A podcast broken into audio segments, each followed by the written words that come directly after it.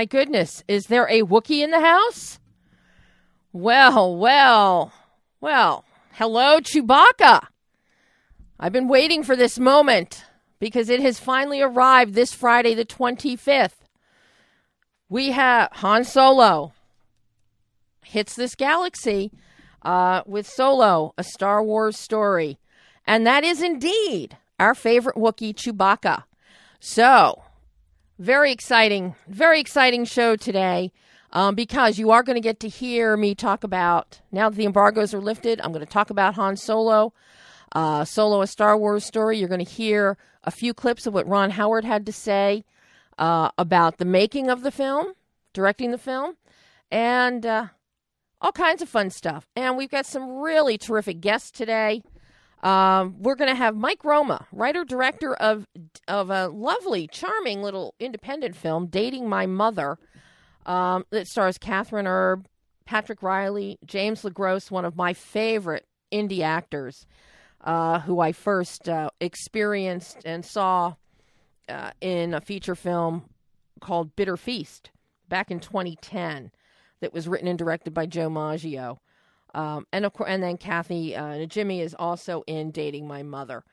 Um, Mike will be here at the quarter hour mark, and at the half hour mark. Hopefully, we have no catastrophes. I'm looking at my phone, at my cell phone, and it looks like publicists tried to call me out of New York. I don't know why, um, but they did. Uh, Bill Holderman, writer director of the smash hit that just opened this weekend, Book Club, and co writer Erin Simms. They are joining us at the half hour mark of the show. Um, very excited. For those of you that haven't seen Book Club, see it, see it, see it. Uh, we're going to get into great detail on that one, but suffice to say, when you have Diane Keaton, Jane Fonda, Candice Bergen, Mary Steenburgen, Andy Garcia, Don Johnson, Craig T. Nelson, Ed Begley Jr., all together, not and plus Katie Aselton and Alicia Silverstone, you are in for an absolute treat. The writing is it is rapier, it is witty. These women have uh, they're as funny as ever. Candice Bergen is to die for. Um, and of course, she's paired with Richard Dreyfuss uh, for one of the funniest scenes in the entire film. So I can't wait to talk to Bill and Erin at the half hour mark. But for those of you just joining us, this is Behind the Lens. I'm Debbie Elias, film critic, creator, and host of Behind the Lens. You can find my movie reviews and interviews in print and online in the U.S. and abroad 24 7. But every Monday, I am right here at adrenalineradio.com, 11 a.m. Pacific, 2 p.m. Eastern Time where we go behind the lens, below the line, and with live guests, with pre recorded interviews.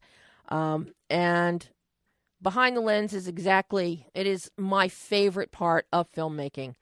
Uh, as much as I love the actors, it's what goes into the performance. It is directors, cinematographers.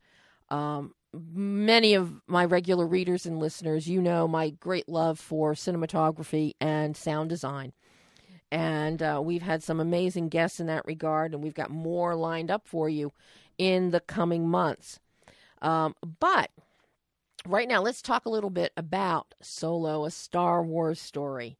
Um, you know, it was a long time ago in a galaxy far, far away when we first met a man who would become one of the most beloved scoundrels of cinema and beyond, Han Solo. Uh, a, quite a little while in the making, written by Jonathan Kasdan and Lawrence Kasdan. Lawrence Kasdan knows the Star Wars universe, oh, I think, almost as well as George Lucas. Um, have delivered a script that takes us back into the the origination story of Han Solo, how Han met Chewie, how Han met Lando Calrissian, uh, a friendship that we saw play out in the original in the middle trilogy of uh, of the of the of the Star Wars saga. This takes us back in time. We find out how Han became Han. Um, we see relationships established, trust betrayed, um, and we see a man that starts out going through the galaxy talking about. I've got a great feeling about this, which, as we all know, by the time we get to Star Wars A New Hope and meet Harrison Ford as Han Solo, um, Han doesn't have a good feeling anymore. He's got a bad feeling about everything. But um, while he has a good feeling, another good feeling uh, that we have is Ron Howard directing Solo a Star Wars story. Everybody may recall the turmoil of the original directors being removed because of creative differences, and Ron stepped in. Uh, I can honestly say, having seen the film, that was one of the wisest choices that could have been made. Um, Ron Howard focuses on character. His films, when you think about all of them over the years, yes, he has action set pieces in quite a few of them, but it's all story driven, character driven, the emotionality of the characters and the connectivity of the characters. He was the perfect choice to bring in for Solo a Star Wars story. Um, on a technical level, beautifully done. Eh, first, first opening scene is a little iffy. I got to say that right off the bat. But Ron teaming up with cinematographer Bradford Young uh, whose work you know from Arrival, Selma, and tiny little indie that introduced us to director Dee Rees, Pariah. Um, uh, young cinematography is gorgeous. We really get a sense of the galaxy and the various places that shape Han Solo. Uh, similarly, production design, Neil Lamont. Neil Lamont also knows the Star Wars galaxy and the canon very well. Uh, he worked on Force Awakens and Rogue One, where one of the uh, the technical levels where there's great proficiency, however, is in the editing. Pietro Scalia, uh, he is masterful. Uh, I think he's very underrated in the in the industry. Um, you know his work from Gladiator, Black Hawk Down, The Martian, The Quick and the Dead, The Great Raid. And I mentioned The Quick and the Dead because so much of what we see in Solo a Star Wars story it is a bang bang shoot 'em up western. And under Ron Howard's direction, uh, with the sky as a canvas and a story to rival that of John Ford in Monument Valley, you know, Han Solo truly does ride with the best of them, be it out in the stars in the galaxy or cowboys down in the old American West. Um, the allegory is wonderful, the metaphor is wonderful, but it all comes down to Han Solo and Alden Ehrenreich as Han Solo, Donald Glover as Lando Calrissian. Uh, our new Chewbacca taking over for Peter Mayhew, Joonas Suotamo. We've got a new droid. Of course, we have a new droid, a female droid L3, voiced by Phoebe Waller Bridge. Emilia Clarke is on board. Paul Bettany. Paul Bettany. Avengers, Star Wars. He's just hitting it all. As is Woody Harrelson. Hunger Games franchise, Planet of the Apes franchise, and now Star Wars franchise. Um, just incredible, impeccable casting. Every performance is great. Uh, but let's take a little listen and hear what Ron Howard had to say at the press conference the other week as he talked about, you know, tackling the gal, stepping in and tackling the galaxy, working in camera versus VFX and CGI with the big set pieces and action and action uh, that takes place, and also coming in late. And the big thing everybody always looks for in a Ron Howard movie casting his brother Clint. So take a listen to Ron Howard talk a little bit about Solo, a Star Wars story. Well, it's its own. It's the galaxy far, far away, and uh, you know, and you, when you, the level of anticipation is really unlike anything that I've done. Even some pretty big titles with a lot of a lot of fan interest, and you you you you know you fall into it, and it's it's amazing. It was a little bit. I began to recognize you know, something similar to the Beatles documentary that I took on. Because I, you know, I'm at a point in my life where I like experimenting. I like to take some chances. I'm not too, you know, not too, not too worried about the outcome. I want to just have the creative experience. And, and I sort of felt that way about jumping into a Star Wars movie, but I also felt that way about jumping into the Beatles documentary. And then I could tell from the moment it was announced Ron, don't this up. That was Bob. I, so I immediately, you know, felt the same thing as related to this, and I thought, well, of course, of course, you know, the fans care, and they, and they should care. As great as visual effects and CGI is, even the, all, all, the great CGI um, VFX supervisors will tell you, is, you know, in camera is is is is always what you want to go for first. And, uh, and, and so, you know, with with the Millennium Falcon and with the, the, great sets and so forth, the approach here always was try to get as much in camera as you could and then, and then build from that. And that's what's so magical and amazing about ILM and what they can do to make, uh, you know, the, the, the experience as palpable and immersive as it could possibly be. It's a blast because the people around um, a, a movie like Solo are so dedicated to not just what's existed before, but what else they could do within that framework, within that, that universe, that galaxy. And creatively, it's just unbelievably stimulating for a filmmaker. I did come into it, you know, uh, uh, late, and and uh, there was a lot of a lot of work that Phil and Chris had, had done. There, unfortunately, this creative differences had created, you know, there was this circumstance where they were they you know they were not going to carry on, uh, and in, within that, there, there, you know, there were a lot of things that were really strong and already worked and we knew, and knew we wanted to keep, and then other things that hadn't been done yet, and other scenes that we, I was given the opportunity to sort of experiment with and explore. And I sat down with, with Larry and John, and we started talking about this, that, and the other. And, and there was this, uh, this, this, uh, this, this great sort of scene with, with L3, uh, and, and, and it just sort of came up in conversation, it, it, you know, that L3 needs somebody to be pissed off at. And I said, my brother. And yes, L3 does get quite pissed off at Ron's brother, Clint, who actually steals the scene uh, that he is in in Solo, a Star Wars story.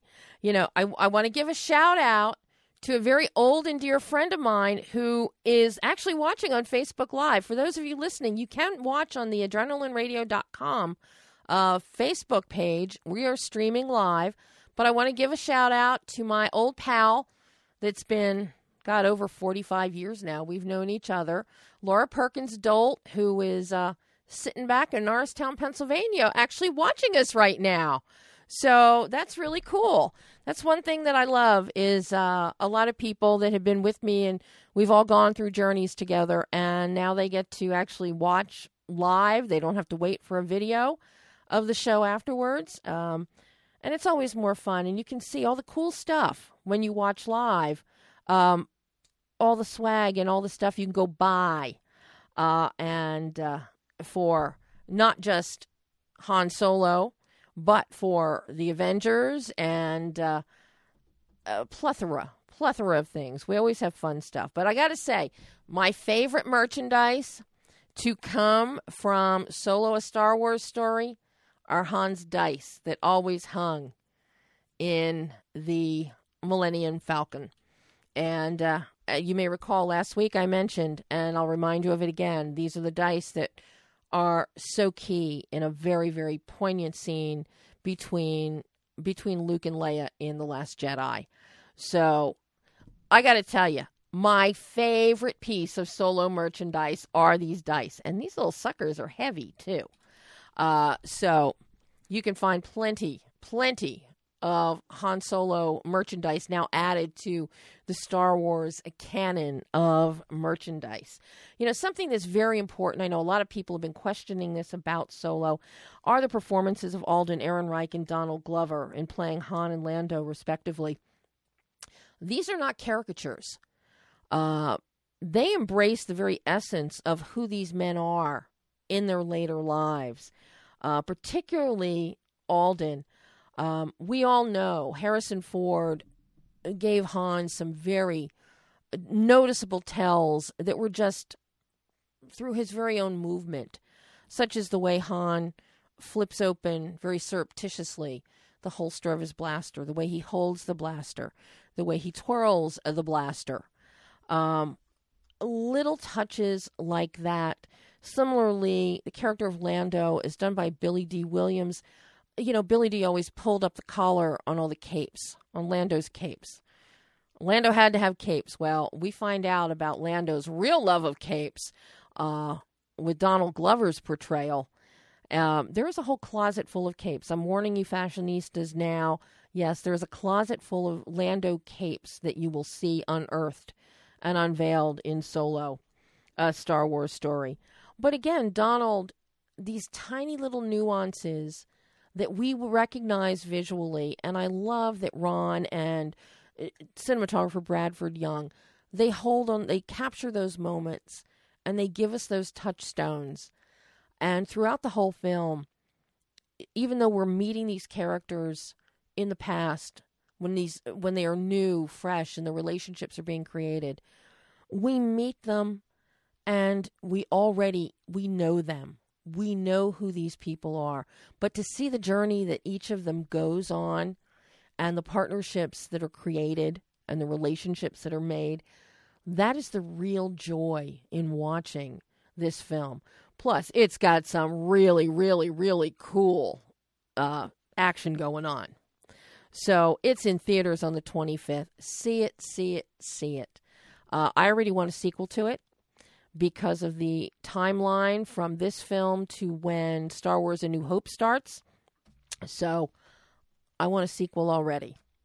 So, having said that, there is my soapbox about Solo and my undying love for Ron Howard in the film.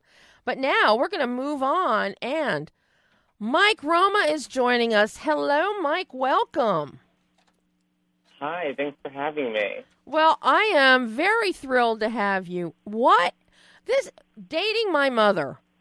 What a fun movie. And yeah. I have to say, hearing the title without reading anything about the film or seeing it, I thought one thing, but then I'm watching the film and I'm thinking, what a sly little devil you are.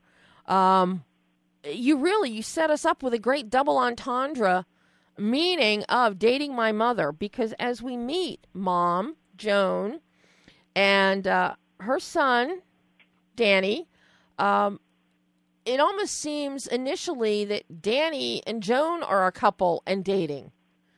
But then as we Exactly. As but then as the story develops, then it's Danny doesn't really want to see his mom dating anyone. His mom starts trying to date.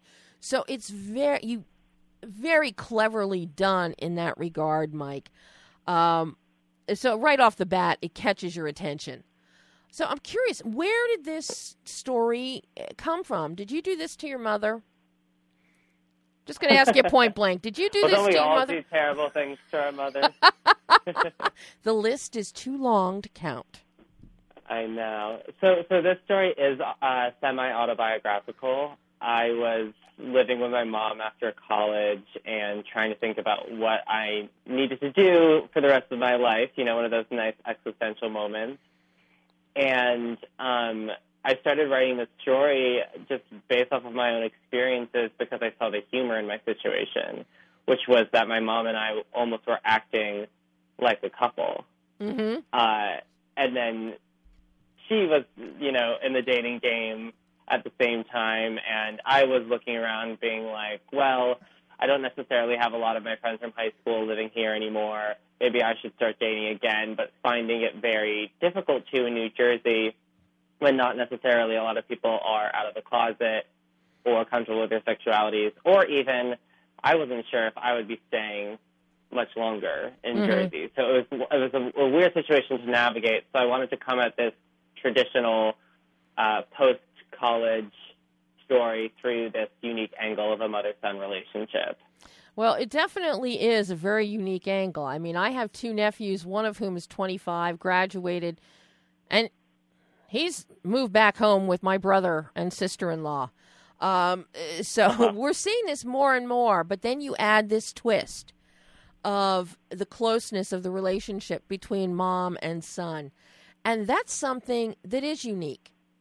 You know, was it difficult for you to find that balance though? Because you do eventually you do shift. It's a very gradual shift as we see mom growing and Danny not wanting to grow. Danny really wanted to just stay where he was and, you know, flop on the couch and or in the bed uh, with mom and eat mom's food and uh, just go hang out like everything was status quo, like it had been when he was in high school. So I'm trying. How did you go? How did you go about finding, you know, that balance to develop the gradual shift? So it's also not culture shock to us when Danny finally grows some balls and actually starts taking charge of his own life.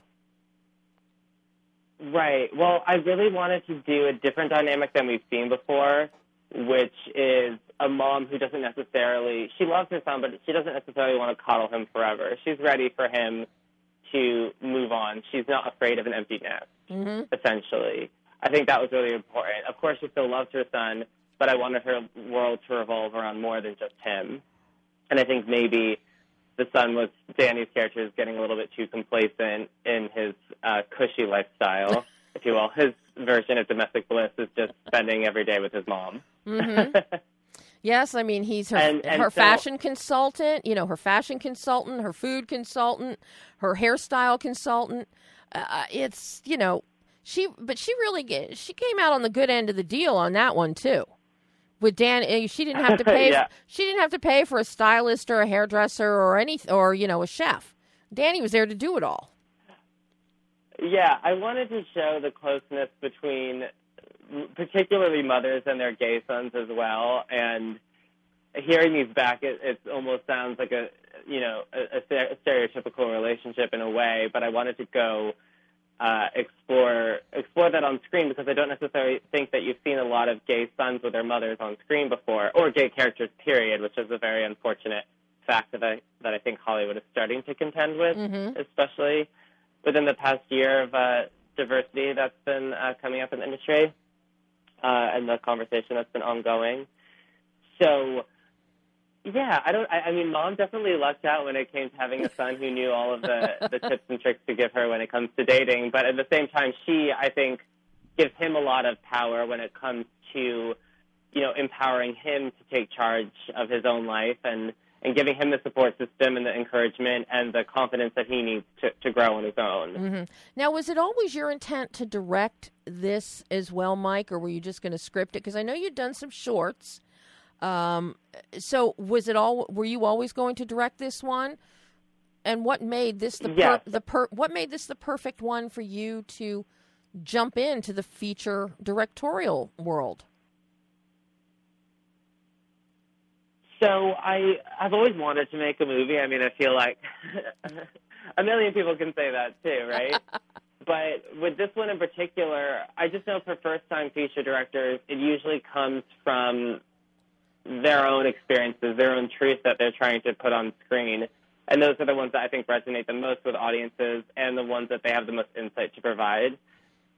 So I was looking for a story that I thought would be would do that for me, and this one just happened to come, and I really fell in love with it, and I couldn't imagine not directing it. Mm-hmm. I also uh, view myself as both a writer and a director, so I write in order to direct, if that makes sense. Yes. Um, so while I'm writing, I'm even thinking about you know the different directing styles that I'm going to do. Like when I put the online dating experiences happening in real life uh, that was an intentional decision because I knew that that would be something fun to direct, mm-hmm. as opposed to showing a screen of a screen.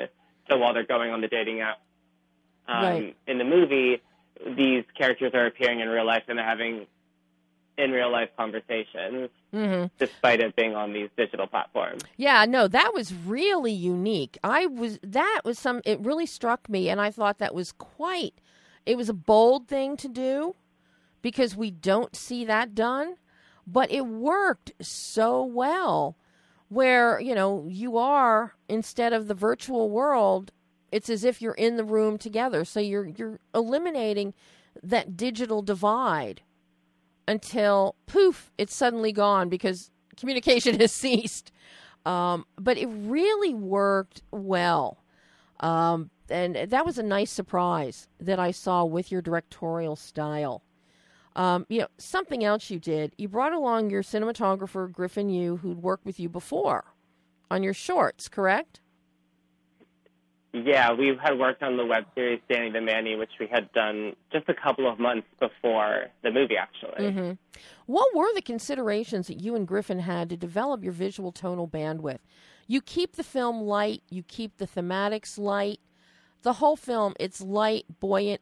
But then you're shooting in New Jersey. You've got some nice property and houses that you're shooting.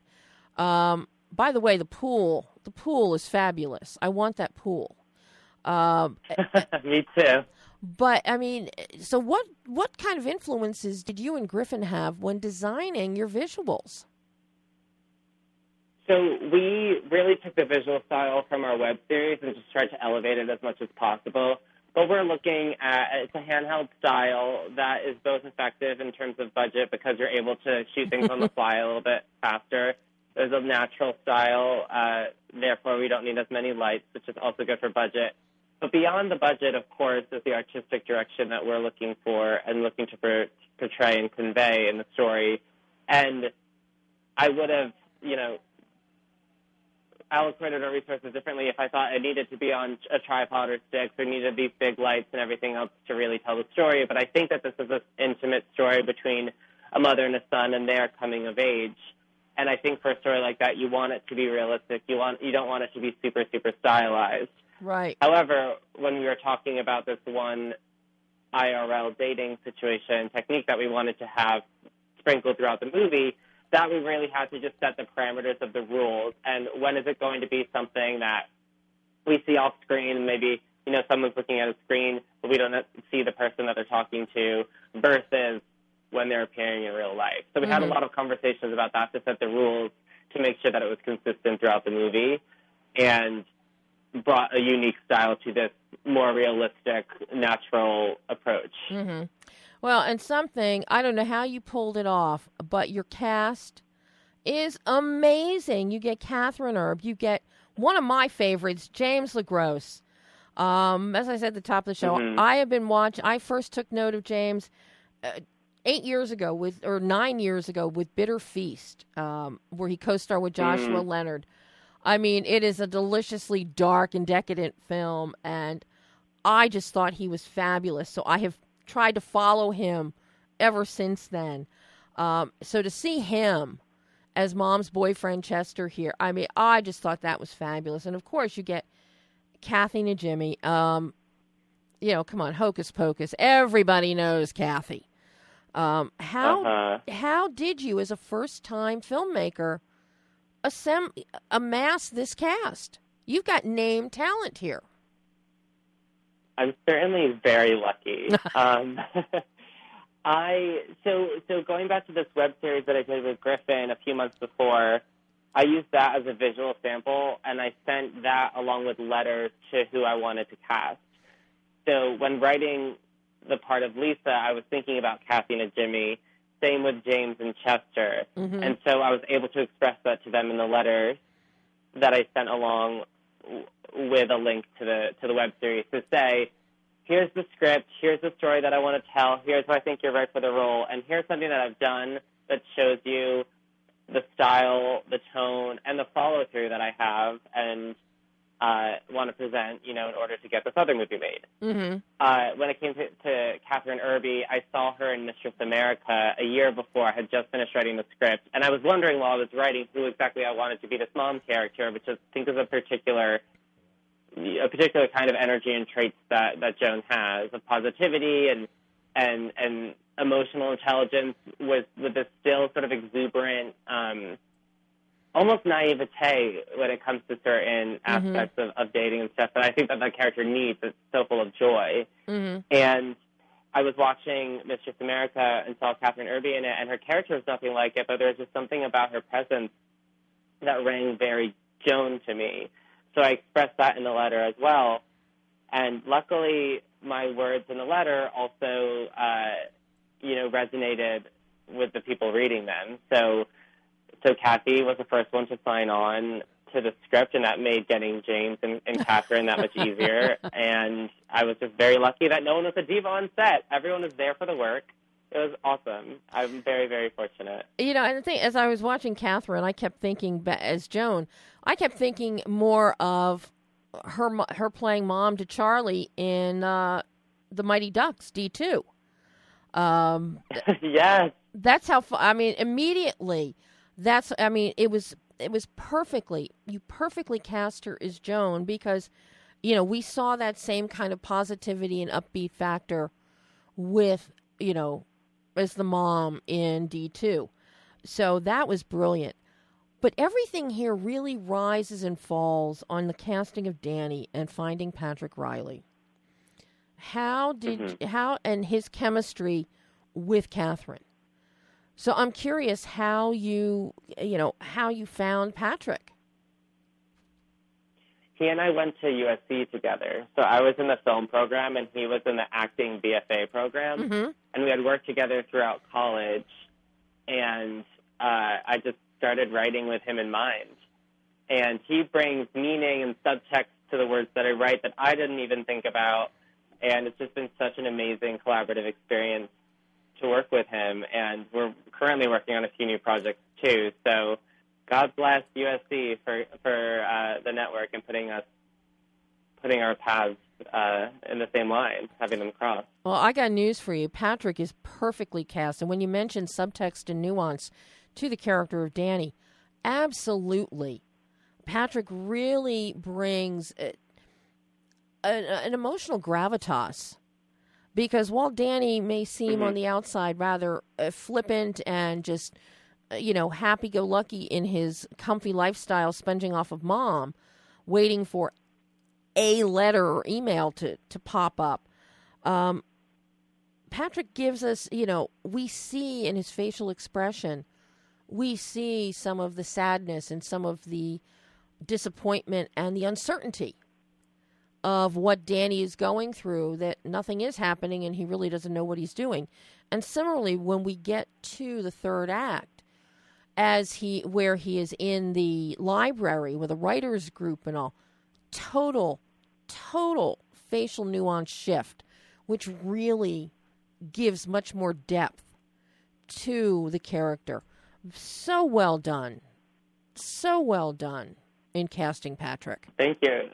I'm going to pass your kind words along to him for sure. I'm seeing him later this afternoon. So, Well, you know, so I've got to ask you because we're almost out of time, Mike. I, I want to find out what did you personally take away from this experience of writing and now your feature directorial, directing Dating My Mother, that you can now take forward and will take forward into your future projects as you develop them? There are too many lessons to learn from making your first feature, honestly. It was sort of like a grad school for me. I think one of the biggest things, though, was just how important the script is, because that will inform every other choice that you make down the line. And that can, you know, the payoff to being very, very diligent with the script, you may not even see until post production. And when, like, for example, in post production, I had to slice off a couple of minutes from scenes because I just wrote them too long. So learning about the pacing and learning, oh, I wish I cut to a new scene here, or I wish this information was brought to the top of the scene. That's what the artistic process is, though, to a certain extent. But hopefully, I can get closer to that um, imagined ideal, right? That I have every time with every with every project that comes next.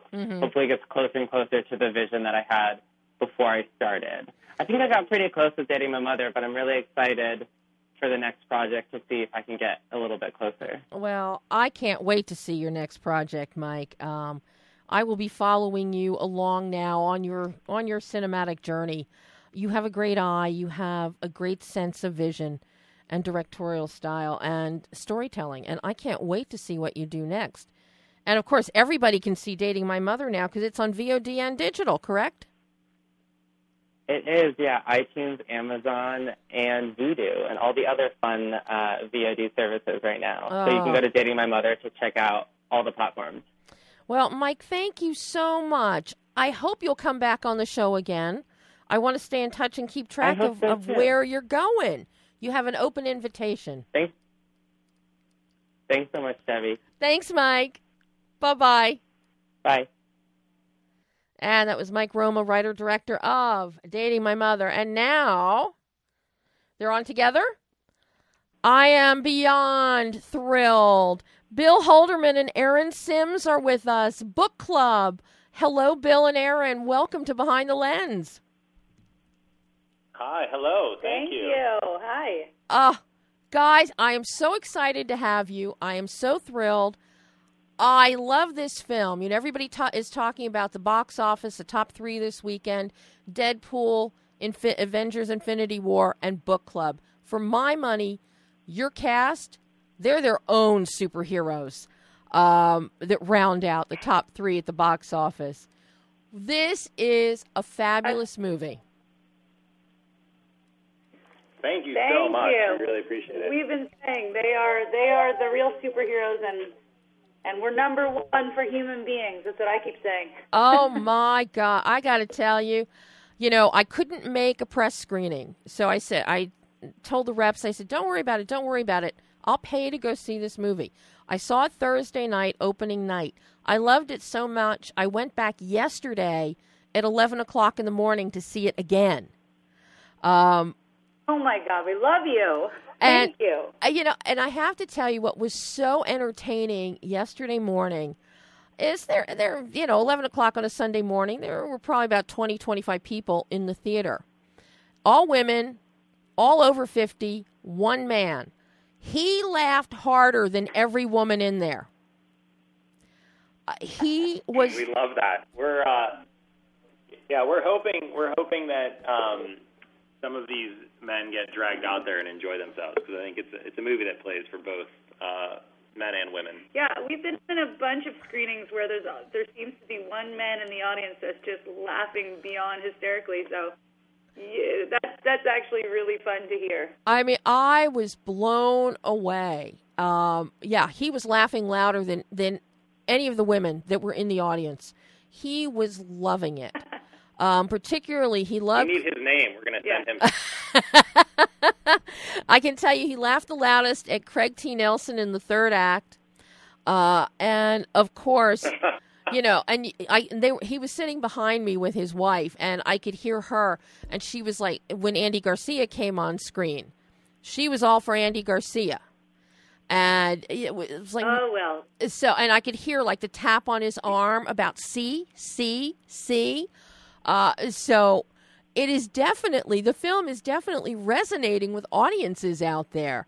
Um, and you know, and I uh, just I just adore it. I love uh, Candice Bergen and Richard Dreyfuss together. I could watch forever. Um, Aren't they amazing? the two of The them. response has been incredible. It's it's really pretty fun to see people going online and talking about how much they love the movie. It's, it's a great feeling. Uh, well, you know, something I've got to ask the two of you because I know, Bill, this is your directorial debut. Um, you have been in the Robert Redford. Yeah. You've been producing Robert Redford films for quite a while. All of them I have seen. All of them I love, particularly The Company You Keep and The Conspirator.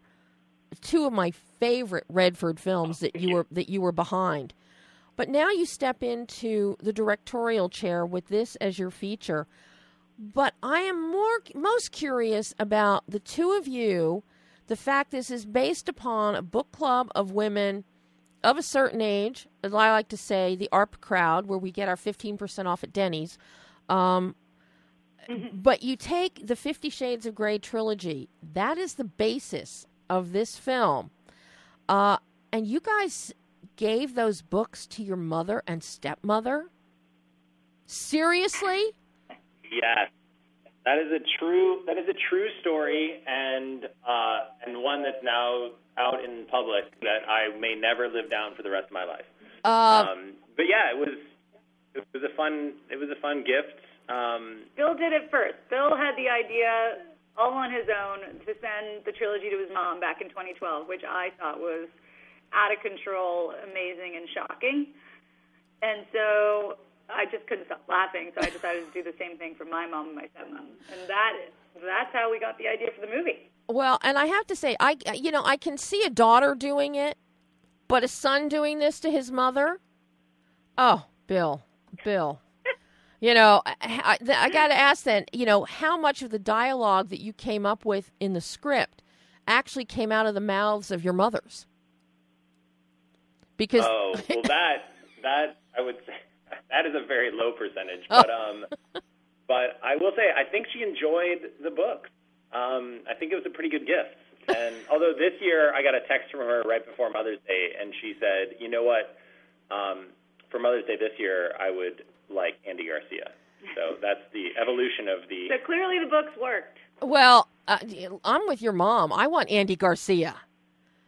I got and you've got yeah, Andy. Do. Andy Garcia is one of the hottest leading men out there right now. He's going from book club to playing opposite as a love interest for Cher in Mamma Mia 2. Um, yeah, he's having a good summer. Uh, gosh, but you got him first. We, we cast him first. We cast him first. so, how did you go about? I'm very curious. For a lot of filmmakers out there, you want to adapt a book, you want to incorporate, you know, a film or a TV series or a book of some sort as a premise within your own project. What kind of issues did you have in securing the rights to from E.L. James to actually use the Fifty Shades of Grey trilogy as a premise for the hijinks that take place in book club?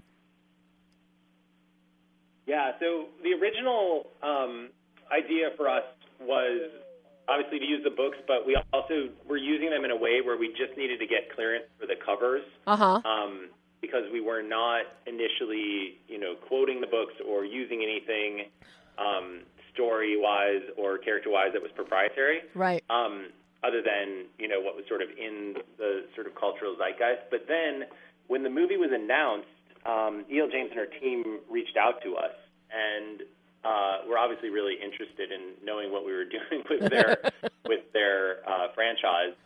And so we sent her the script, and luckily for us, she really um, responded very positively to it, and you know understood what we were doing, which is to say we were sort of inspired by the by the reaction to the book, and we were more uh, building a story around the um, the reaction to the book mm-hmm. than sort of the books themselves.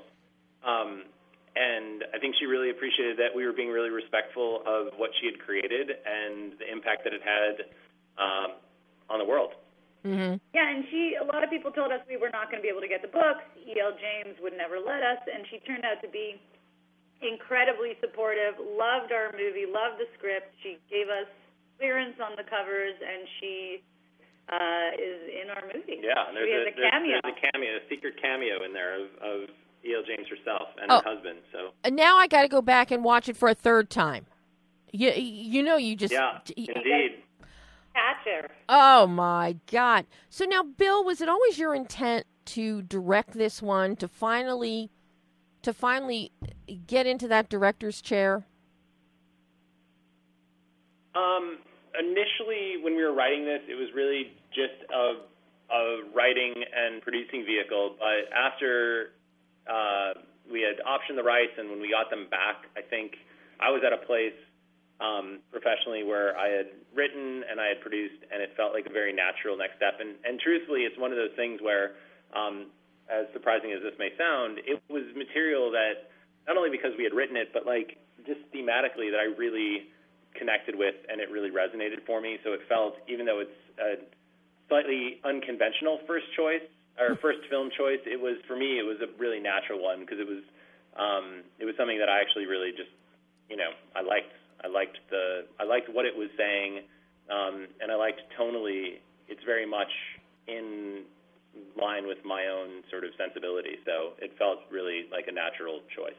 And and of course the fact that you know you're no stranger to star power, having produced Redford's films.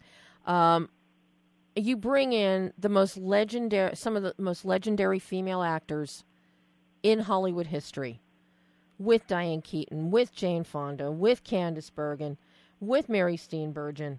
Then you bring in all the guys on top of that. And I love the fact that the guys are actually younger than the women than you pair them up with. That I thought was just fabulous. Yeah. But it's like we we really like that too. I mean, we like we like sort of thumbing our nose at a few sort of taboo things, and obviously the books themselves um, reawakened a conversation about sort of sexuality. Mm-hmm. Um, and then, you know, when we paired it with going to an older, using older actors, which is something that we wanted to do from the absolute sort of beginning. Um, and then wanting to play with that, you know, concept. We see older guys paired with younger girls all the time in Hollywood, and it, you know, just it felt like a really fun sort of flip that um, on its head and and let the women have some younger guys. And I think, you know, to me, it also it feels really uh, all those pairings feel really natural. Mhm. Um, and I think hopefully that we'll we'll start to realize like you know these sexy, sophisticated older women uh, have it going on. You know, and you have each one of them. Their characters are so, they've got so much depth and texture to them. Uh, not just the, not just the men. They're not just you know cardboard cutouts thrown in there, but the women are so substantive. How important was that to you in developing these characters that they do have so much substance? You bring into play the life experiences uh, of these women so that there is something. It's like every line you see on their faces, they have earned it. The characters have earned it, and we know that the actresses themselves have earned it. Um, you're not just riding on the star power here. You give them, you know, real meat and potatoes to dig into. How important was that to you in the structure of the story and the script, and also to the actresses you eventually I mean, hired? Yeah, it was it was essential. I mean, it really was, and it was it was one of the things like from the get go. We really wanted to create um, really well-rounded characters, but also we wanted to try to you know oftentimes when you have an ensemble, um, they don't all get their own story arc and their own sort of full realization. Mhm. And for us, we really worked hard, um, which is tough in you know trying to do it inside the parameters of of a feature film and you know the hundred pages you get to on the writing, but we really wanted to give each of the actors and actresses their due, and so we we worked really hard to develop characters that we felt were uh, sort of representative of the talent that we were going after, and also that um, sort of embodied the type of history and iconography that they each had. And we really wanted to. We we were in love with the idea, and we wanted to love each character equally. And uh, we feel really proud that we pulled off a script that actually gives every single, you know, each one of them their full arc. And I think that's why the women and the actresses signed on because a lot of them said they don't often get that, or they're playing the mother or the grandmother. Mhm. And uh, I think that created an excitement, and it was sort of something new and different. So we're very proud of that, and very happy that you felt that way. And of course, you know, uh, what better lead in? You got Candice Bergen in there, and of course, this is time too. The opening of the film was the same day that CBS dropped the new trailer for the Murphy Brown reboot. So e- every Murphy, Yeah, which we're we're very excited about. I must say. I mean, I think the more Candice Bergen we have in the world, the better the world will be. She's amazing. Oh, I still have on my refrigerator a Kathy comic comic from decades ago where a woman's uh, Kathy's laying on her couch looking at her dog and not doing anything and she goes, "Oh god, only 7 more days till Murphy Brown." And I've had that for over 30 some years on my refrigerator. It's got mildew and it's falling oh, apart, amazing. but I will not get rid of it now finally. I get Candice Bergen in this film, Yes. and I get Candice Bergen back on Murphy Brown. So you guys are making me real happy. I, I want you to know that. 2018 is looking, looking pretty bright for Candice Bergen fans. Of all the decisions, of all the ideas and the decisions, I think the best one we made was going for Candice Bergen. I mean, I I really think she she hasn't been in a movie like this in a long time, No. and uh, that's sad for all of us. I'm so glad she's back and that everybody's seeing how brilliant she is. Well, something that I'm not sad at all about is your choice of Andrew Dunn as your cinematographer.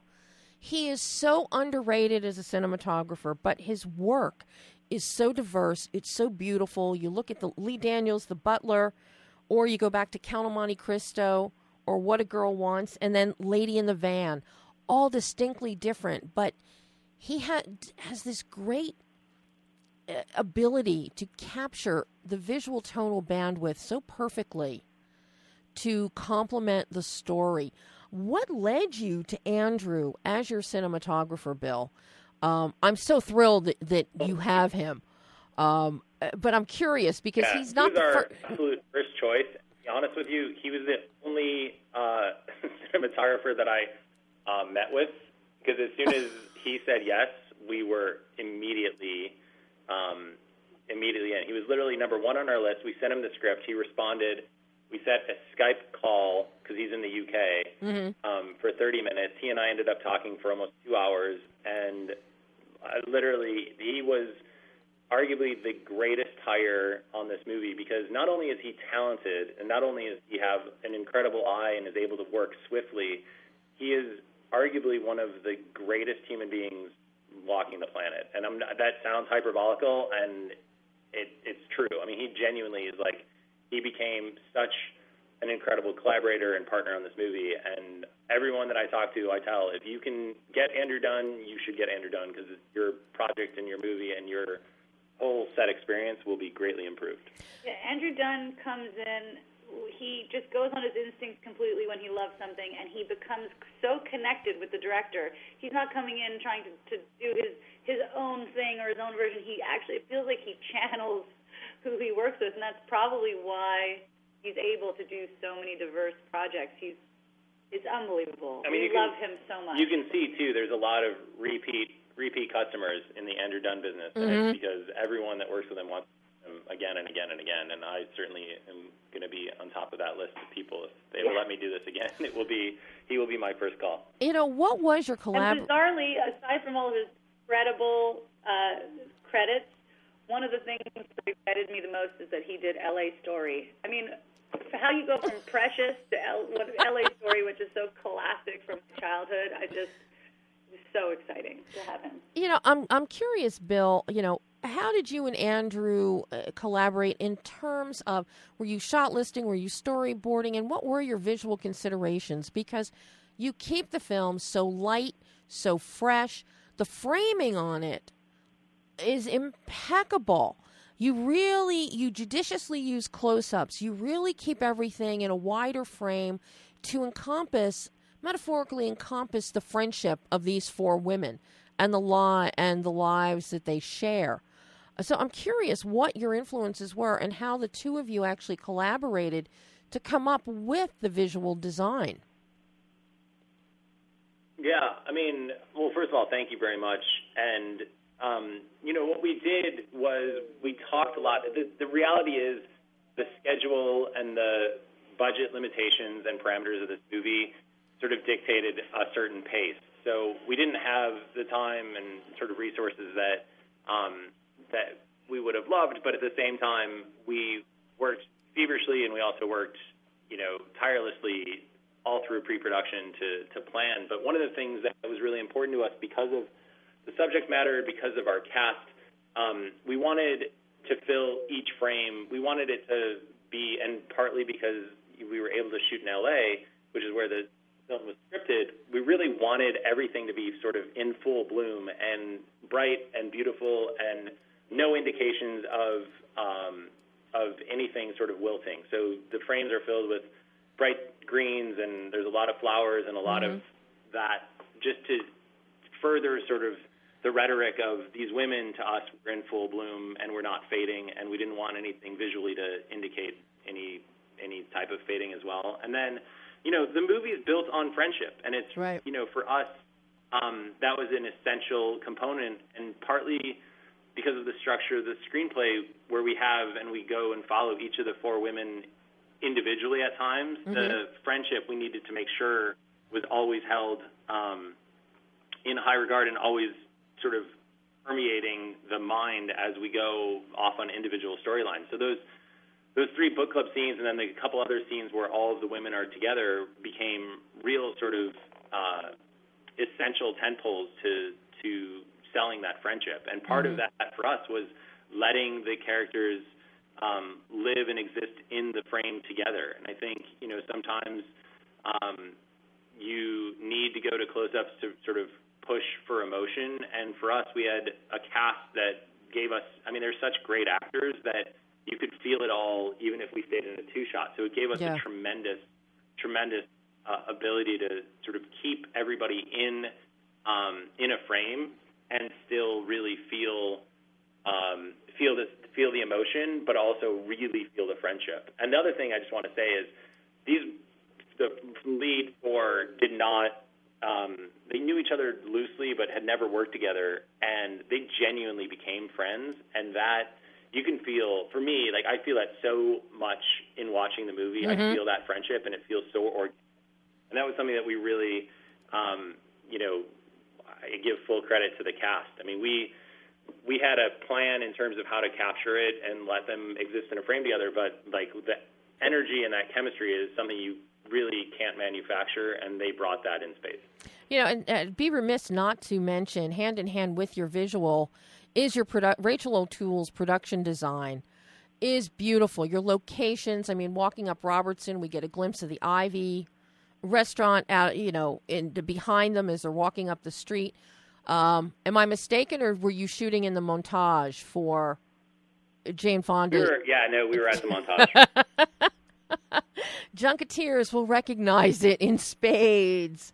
Uh, but the production yeah, design. no, I know the production design is beautiful. You look at the house for Diane Keaton, the interior. You look at the den for Candice Bergen's uh, for the judge in her own home with the rich woods, and then you look at the ranch that Andy Garcia has. Your production design down to the minutest details within each room absolutely impeccable and it all reflects the impeccable taste that we immediately get a sense of for each of these women. Just outstanding. Yeah, I mean that was no small feat. I mean, again, we were we had really limited resources, and I mean when I say that, I mean really limited resources. So for us, uh, one of the things that was so important was to find locations that felt reflective of the characters, um, and then add a layer of um, of sort of specificity to really sort of custom tailor them to the specific character. But you mentioned Diane Keaton's home as an example, or Andy Garcia's ranch house. I mean, those the bones of those locations they were such great finds, and Rachel did such a, a brilliant job of of a defining the characters and and sort of creating these mood boards that we um, reference throughout production, and then also very sort of specifically finding little pieces that made it feel um, made it feel really specific to each character. And there was a you know there's a chair that she had found for Diane Keaton in Diane Keaton's bedroom, this white and black chair. And I remember the first day that Diane walked into the set and saw it, she was like, "I have to have that." And it, it just shows the depth of research that Rachel did on each of the individual actors, and and uh, and and Diane ended up taking the chair home, um, which was to me that's a that's a credit to really great production design. If the if the cast feels that connected to the environment, you're doing a pretty good job. Wow. Yeah, and Rachel, I mean, our set decorating budget, I can't remember exactly what Rachel said, but it was, you know, the equivalent of uh, like a million dollar movie. So she she really had her work cut out for her, and she's so great at staying calm and just only getting exactly what is needed. She just, I don't know, I don't know how she did it, but it was pretty amazing.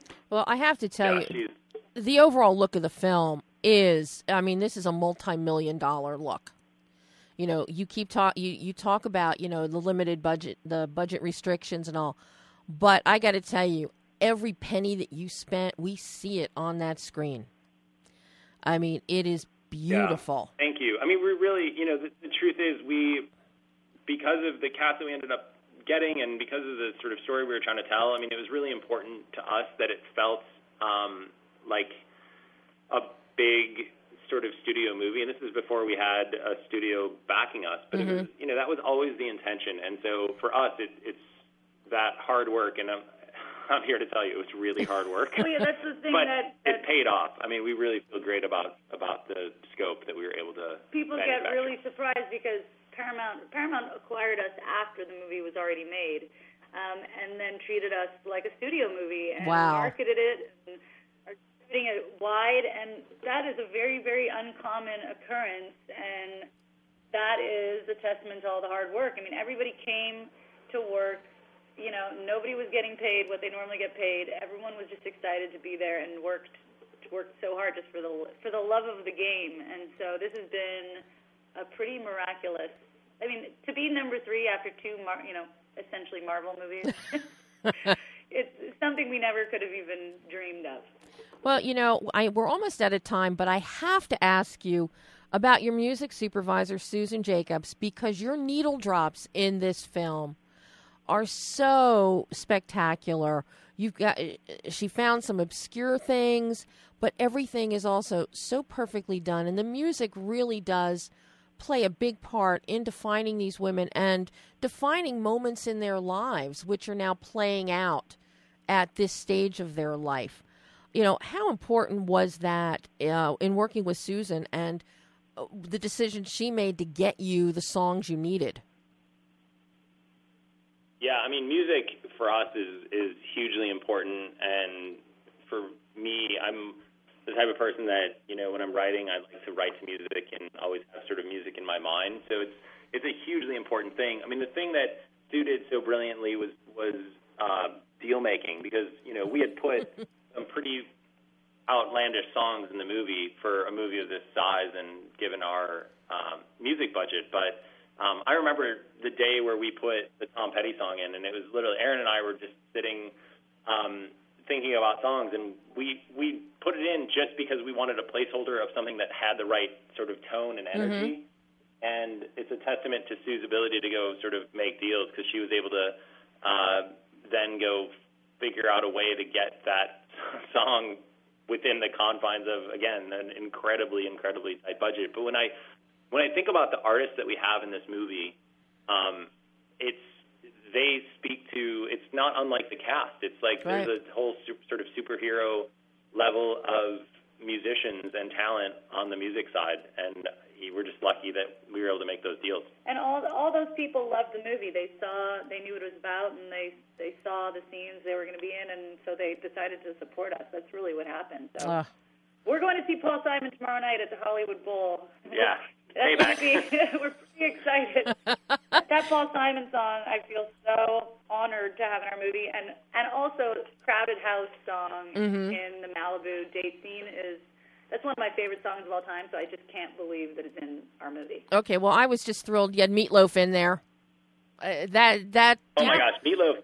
You would not expect Meatloaf, yeah, in a film like those, this. I mean, that was one of those songs that we had in production, obviously, and we built a dance around it. And you know, that's one of those songs, and it's just like when that idea came up, Mary and Craig and ourselves, and we, it was one of those where we're like, if nothing else, we're gonna have a pretty awesome dance sequence to a Meatloaf song, and uh, for me, that's that's almost worth the price of admission on its own.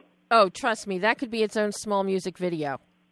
It it is just yeah. it's too much fun.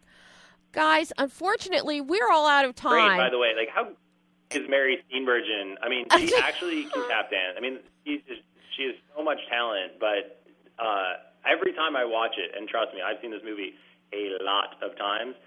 Every time, the joy that she is exuding in that moment, yeah. like I feel every time, and it makes me smile no matter what. And it's that's just such a I don't know. I'm Mary's one of those people that you just feel that positivity, and I feel like that scene is sort of reflective of her soul. I got to tell you, this is a movie that people will smile in from beginning to end. Um, you know, there we have so few movies like that. This one, you smile, your heart smiles, and everybody can see this.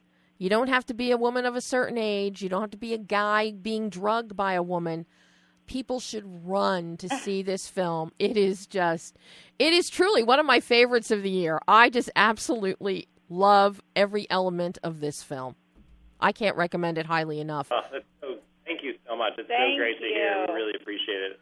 Uh, and guys, unfortunately, all worth it. We're all out of time. I do hope you'll both come back on the show again this has been an absolute thrill and a treat for me because I have admired, especially you, Bill, with the work that you've done, the producing you've done for so long. Uh, so this for me is a real personal, personal treat to have you guys on today, and I do hope you'll come back.